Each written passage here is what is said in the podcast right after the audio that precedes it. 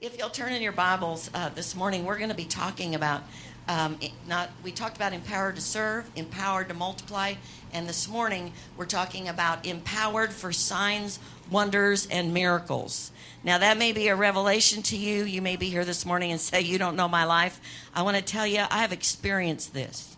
When my life was just a mess in 1979, it wasn't last week, so rest assured that I know more today than I did then. But when 1979, when I was a single mom with three children, even in the midst of the time when I did not think I could help anybody, God used me to help others. You know, it happened look at me and say, okay, are you with me? It happened. I don't know why God used me. I was smoking.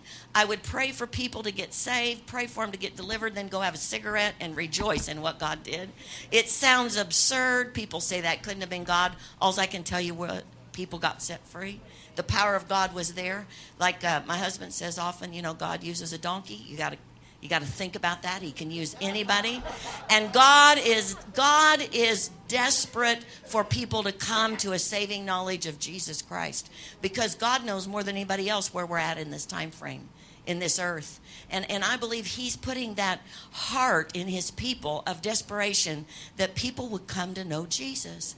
Because of all the things that are happening in the earth, that is the number one important thing. Because if everything stopped today, only those who know Jesus Christ, the Bible says, the only way to be saved is through Jesus Christ. And the world and, and, and a lot of people have believed this lie, are trying to take Jesus out of everything.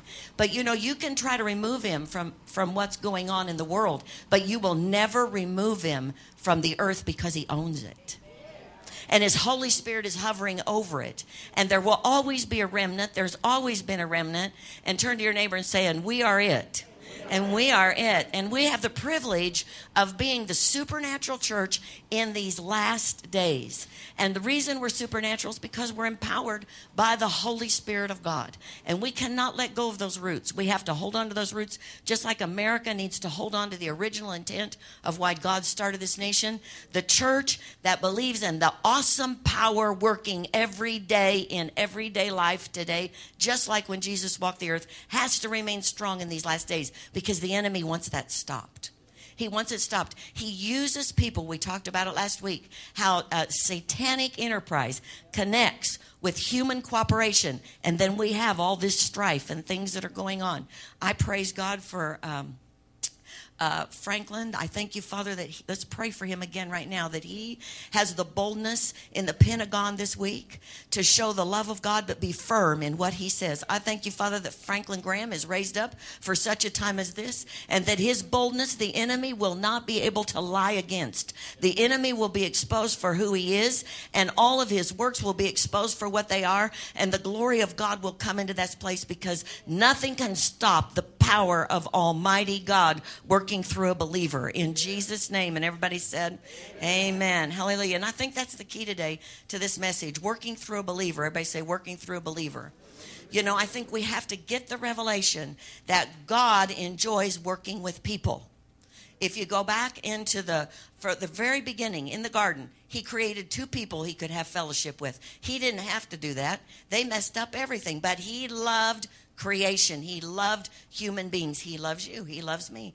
And so when we make mistakes, the same God of mercy that, that in his mercy protected them from destruction, removed them from a garden where they'd be destroyed because they had allowed sin to get in, involved in their life, and glory and sin couldn't dwell together. In his mercy, he covered them with a covenant and set them out. And he, he joined up with Abraham. He joined up with Moses. He joined up with Joseph. God has always used people to do what he wants to do in the earth. And so he is sovereign. He is omnipotent. He is everywhere. He is omnipresent. But he works through people.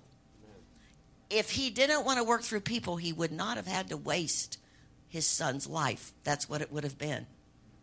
It would have been a waste. But to connect with people, he sacrificed his son do we get that today? Because that is the foundation truth that brings us to what is a supernatural church. God connected us to Himself and said, Now be like me. Be like me. Be who I am. You be like that in the earth. You expect those things to happen. And so it says in First Corinthians, this is Paul. You know, he's he is definitely a charismatic. We talked about that. It means he operates in the gifts of the Holy Spirit. We know in especially the church of uh, Corinthian church, they were all mixed up. They had the they had praying in the Holy Ghost mixed up with the tongues and and and uh, interpretation as a gift of the Holy Spirit that would operate for the edification of the church. They got it all messed up. Church was just a mess, and so he had to come in. There were other issues, and Paul, being the apostle, the one over the church, came in and tried to straighten everybody out. How many of you know that's a hard thing to do? How many of you just tried to straighten out what goes on in your own house? How many of you know that can be a hard thing to do? Imagine, you know, coming into this city and beginning to try to fix what's going on. Part of it's good, part of it's not. And he says in the first verse of chapter 2 I, brethren, when I came to you, did not come with excellence of speech or of wisdom, declaring to you the testimony of God. For I determined not to know anything among you except Jesus Christ and Him crucified. I was with you in weakness, in fear, and much trembling. In other words, in His own nature, he didn't feel that he was capable or qualified. And my speech and my preaching were not with persuasive words of human wisdom, but in, but in, but in demonstration of the Spirit and of power, that your faith should not be in the wisdom of men, but in the power of God. This was a different gospel. This was not a gospel of Pharisees and Sadducees and religious leaders. This was a gospel with Jesus Christ as the center of that gospel, and it was proven by the demonstration of the Spirit of God in what Paul did. And if you read the book of Acts, you will read many miracles. Acts 4 33. I want us to go back. This is where we left off last week.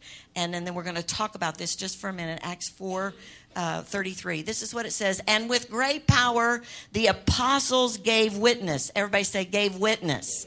That would be a demonstration. Everybody say demonstration. You know, when you give witness, it demonstrates the awesome power of God working through our lives. And it says that with great power, the apostles gave witness to the resurrection of the Lord Jesus and great grace Everybody say, Great grace. Great grace was upon them all. I believe today you're going to get a revelation of what that means about grace and the power of God and being a person that God wants to use for signs, wonders, and miracles. And you may be sitting here today and you say, you know, I just, I don't, I don't know if I want to do that. Well, you don't have to. God never forces us to do anything, but you get to. You get to be a part of what God wants to do in the earth. Isn't that awesome? That is an awesome thing. In Psalm 71 7, I'm, going to have him put this scripture up. It says, uh, it says, I have become a wonder to many. How many of you, how many of you become a wonder to many? a wonder to many, but you are my strong refuge you know, I know when I was first saved, I was a wonder to many. I mean, I they wondered about me all day long. Hallelujah. My family thought, oh, now she's not just crazy; she's got religion, and now she is a mess. Hallelujah. And you know, they were very, you know, they were very good Christians. You know, they went to church, they loved God, but I seemed a little radical over the edge. And uh, when I got filled with the Holy Ghost, I'm telling you, I got saved one day, filled with the Holy Ghost the next day before anybody could get a hold of me and tell me it wasn't real. And I had it. Now, I was a Looney Tune in the natural, I have to admit. However, inside me was a tremendous power of God that began to work. And I became a sign, a wonder, and a miracle. Now, granted, you know, I needed some things done to help me in that. I had to grow up. But I loved how I felt at that time in my life. Do any of you remember that? Do you remember that day? Well, a, a wonder, that word there, it goes to a to the Greek word wondrous sign. A miracle, a sign, or a token. And in Isaiah 8 18, it says in that particular scripture, Here am I and the children whom the Lord has given me. We are for we are for we are for signs and wonders in Israel. In other words, their lives and what God did for them would be a sign and a wonder to those who were experiencing their life in the earth. And I think today that's where the church is about to just explode on the scene in situations. I think when Franklin Graham goes into the Pentagon, that those demons will be trembling They will be trembling. And you know, when demons get scared, they say horrible things. But that's just a sign that the power of God is working mightily in the room and scaring the devil because he knows his time is short. Hallelujah. And so we need to begin to be wise. We need to be children who understand the wisdom of God. This is what it says in my Bible about the demonstration of the gospel. And this is Pastor Billy Joe Daugherty from Tulsa, who we worked with for several years. It says the text reveals an apostolic priority that leadership must contend for in an age when the intellect is often defied and the demonstration of the spirit and of power is either unsought or ridiculed. How many of you know that the power of God can be ridiculed? In the last two weeks, in here, we've prayed at the end of the service, laid hands on people. Some people fell under the power. I do not know how that happens. But I can tell you, I am not shoving anybody. I'm not hitting anybody. The first time it happened to me, I went up thinking nothing will happen to me. I'm going to prove that this doesn't work. Have you ever tried to prove something? Then I woke up later on the floor trying to decide who did it and how I got there. Hallelujah. I still had a challenge with that. The power of God is real. And some people connect to that. Sometimes it doesn't happen. It has nothing to do with did the person receive. That's immaturity. And we're going to talk about that. When people judge what God is doing by what they see, that God isn't moving if they don't see something, that is from the from the pit of hell. That's not true. Because then that makes people start comparing one to another, and that is never God. So when the power of God moves, we have to know it's moving. Why? Because Jesus said it would. It's moving. It affects some people differently. But we cannot discredit the power of God moving on a person's life. Do demons scream out? Yes, they do. Read the Word of God.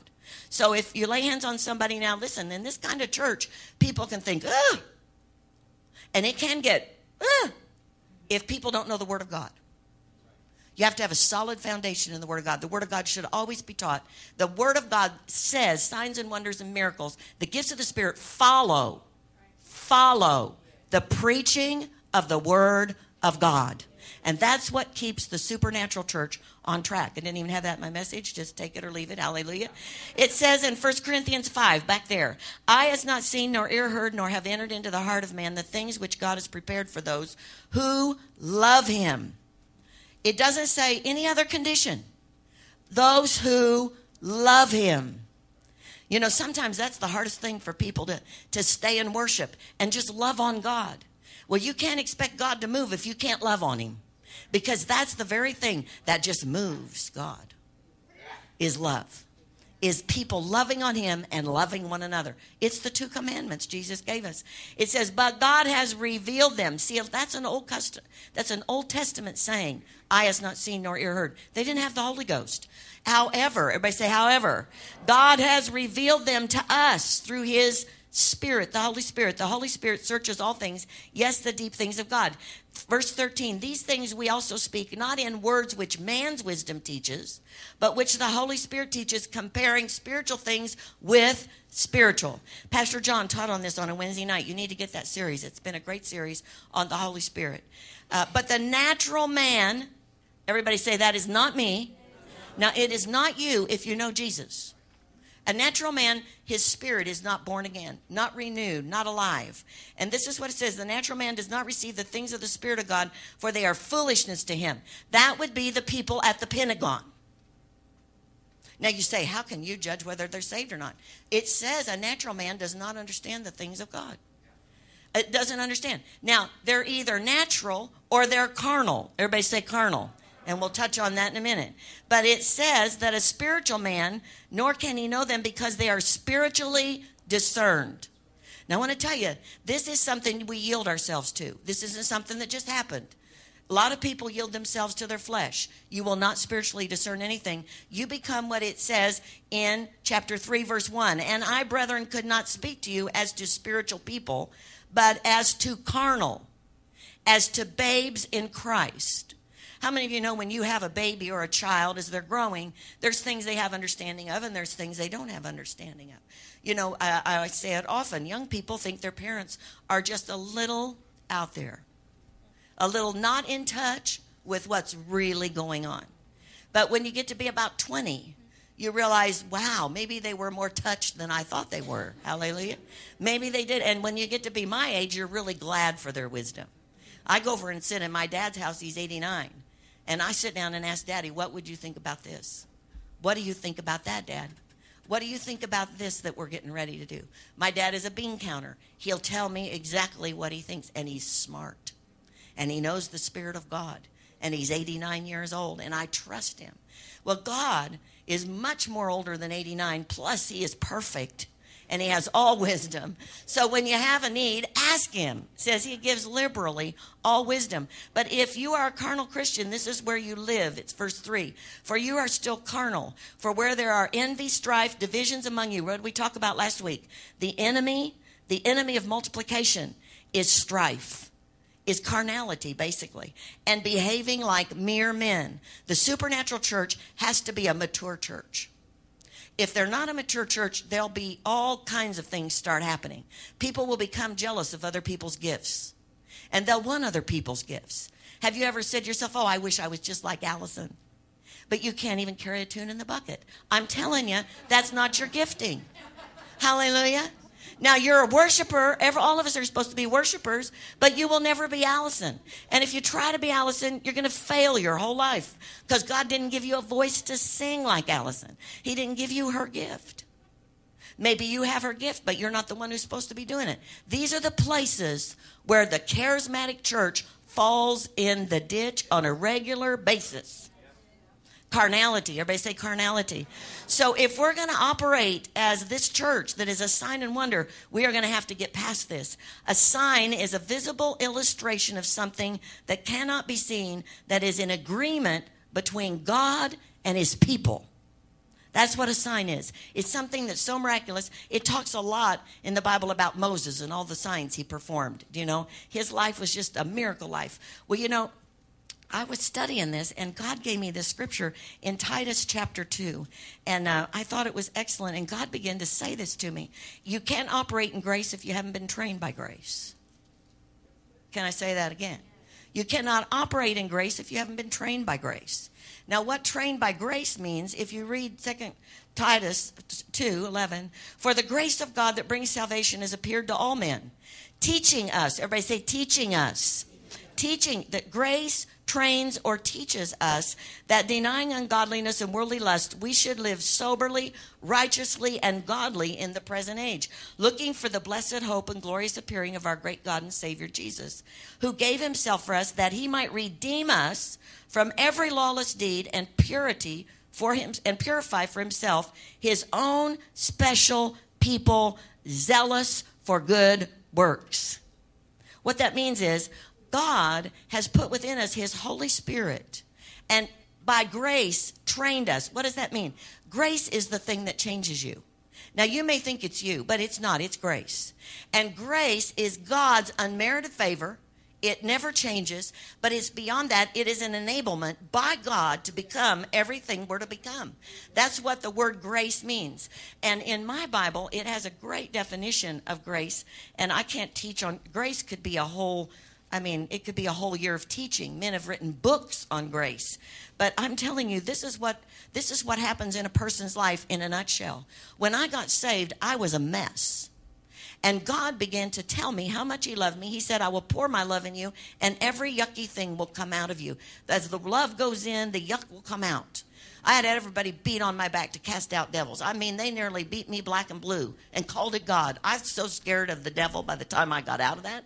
Nothing wrong with deliverance. I believe in it. But this is how you get people delivered. In the name of Jesus, leave this person. And then you begin to fill them up with the Word of God because it's the Word of God, the love of God, the grace of God that changes people. And leaving them empty will never work. You have to get love in them. And so God put love in me. And then all of a sudden, I became Amazing Grace, the song. I mean, saved a wretch like me. And God began to fill me up with this love for Him, for myself, and He filled me with the Word. I read the Word all the time, and the Word has power to change a life. That's grace. That's grace. And this is what it says in my Bible His grace is powerful and all enabling to the believer. His grace facilitates our abilities to conquer every weakness as we yield to an absolute trust or reliance upon trusting His heart. Get this trusting His heart even when we cannot trace His hand. That takes you into a position of operating in grace. Because then, when God says to you, say this, you trust his heart and you can't see his hand. You don't know if, if that person's going to get healed today or next week, but you trust his ability flowing through you. And if you've not practiced it in your life, if you've not let God change you by grace, you cannot help anybody else by grace because you operate in the flesh trying to make it happen. How many of you tried to change a few people? Now, this works for your family. This works from the time you have children. You begin to speak words of life over them. You begin to call them what they're going to be. You begin to let grace, grace, grace go into that child. And you suddenly you see this child acting just totally opposite. You don't change your confession. You keep saying what you've been saying. You do not stop. You continue to press in to that kind of grace because that kind of grace is a grace that you cannot see, but it's working. It's working. It's changing them. And you have to continue to say it. I'm still saying things over some things that I've seen that aren't done yet. And I've been saying it for 30 years. But I'm not going to stop saying because grace is working.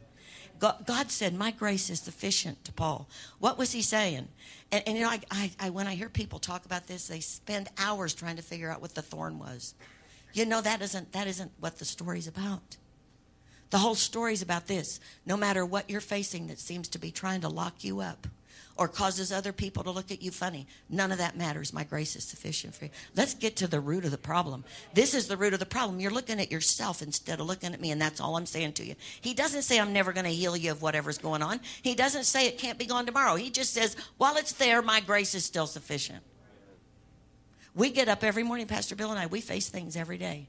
You may think our house is just glorious. You drive by, you know, you see angels flying around the house and fire.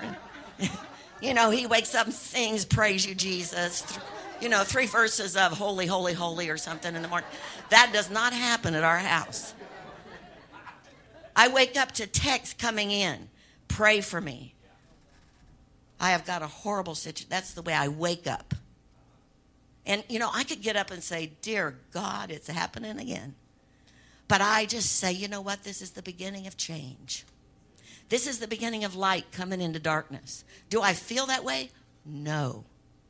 In fact, when that thing buzzes on my phone at like 6:30, I know that's not good. Nobody calls me at 6:30 to say, "Good morning. How are you doing? God's good today. Everything's great." See, that's not the way it is. But because I've lived in grace, I know I can't fix it. But I know who can. And so I have to flip myself over into that place where grace begins to flow. That is the unmerited favor of God. First Peter this is what it says in First Peter, and I and I want to share this with you today because I just thank God that He helps me preach because I never know when I get up here how He's going to do it, and I thank you, Jesus, Hallelujah. Here we go. This is so good, isn't it? I mean, I love it when I preach because I learn every Sunday. I don't hope you don't mind, but this is a great teaching time. First Peter three, but at the end of all things, but the end of all things. Everybody say the end of all things is at hand. Now, this is what Peter thought way back there. Think of what it is today. I mean, the day that Franklin Graham, Billy Graham's son, cannot pray and somebody can stop him, and he's the head of the National Day of Prayer. That's serious. That is a serious problem we have, but hallelujah, God's going to be there and He's going to upset all of them. They're not going to be happy. But the end of all things is at hand. Therefore, be serious and watchful in your prayers. Above all things, have fervent love for one another. Love will cover a multitude of sins. Be hospitable to one another without grumbling. That you might want to highlight that without grumbling. As each one has received a gift, there's that word again. That's that gift, that charismatic word, that charismatic gift. It, it a gift, minister it to one another as good stewards. Everybody say stewards. Stewards of the manifold grace of God. Think about that. You have that in your hand every day. The manifold grace of God. That's God's unmerited favor and his ability to change situations. You know, I pray. I, I, I, pray today for Courtney and Allie, and you may be here and you may be a teacher.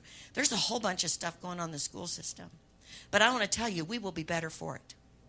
Now, I know that's a new thought, But whatever happens, we will be better for it. Hallelujah. This is a great day. This is a day to rejoice. What the enemy wants to bring is disappointment.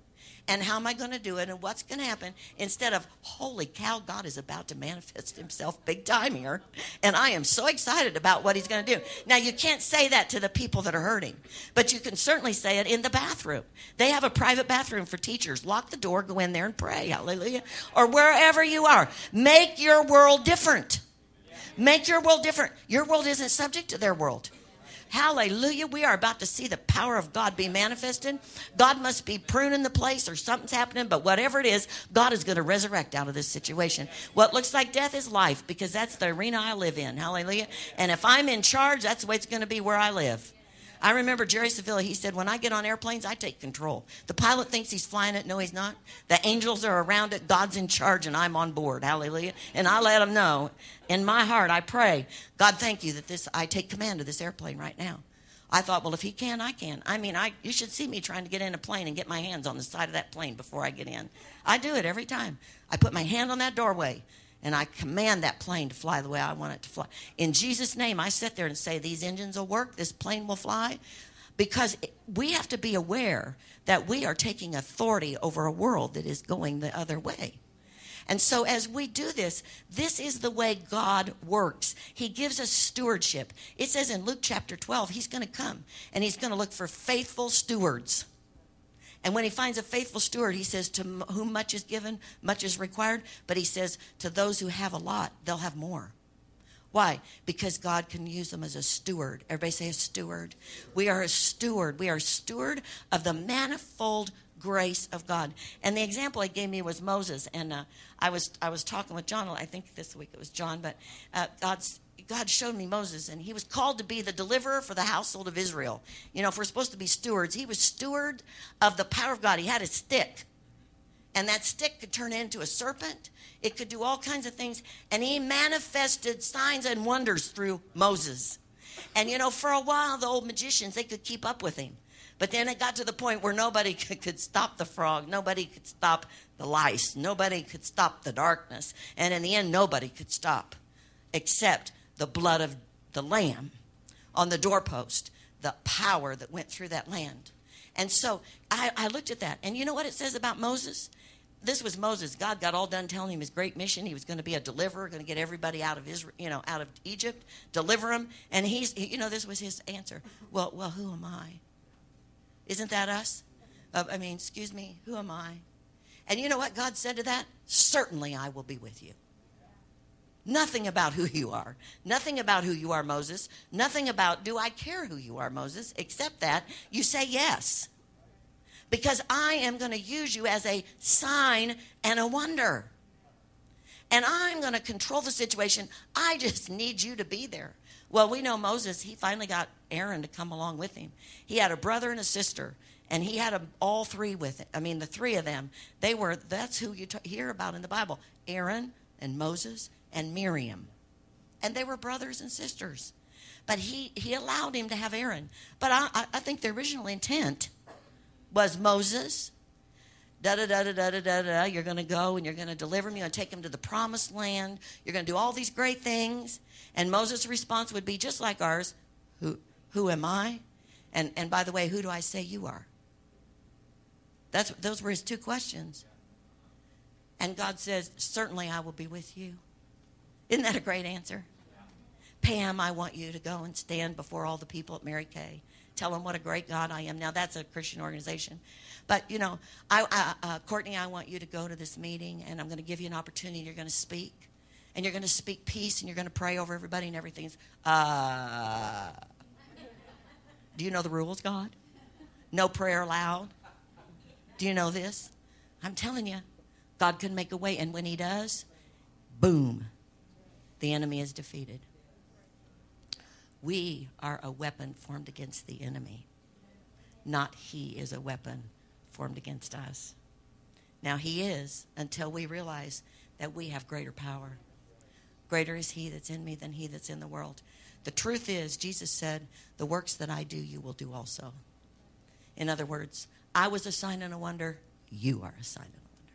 Now, they're wondering about you anyway. Hallelujah. How many of you know that? So let's have some signs. Let's stand up together. Hallelujah. God is good. God loves us.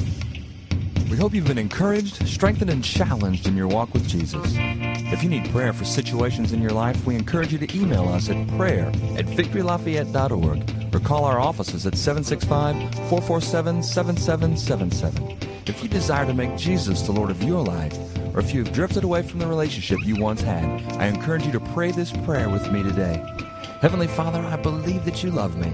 I believe Jesus died for me and rose from the dead. Today, I confess Jesus as my Lord and Savior, and I receive the forgiveness for all my sins. Holy Spirit, I thank you that you come into my life and empower me to live a victorious life. Thank you for saving me. In Jesus' name, amen.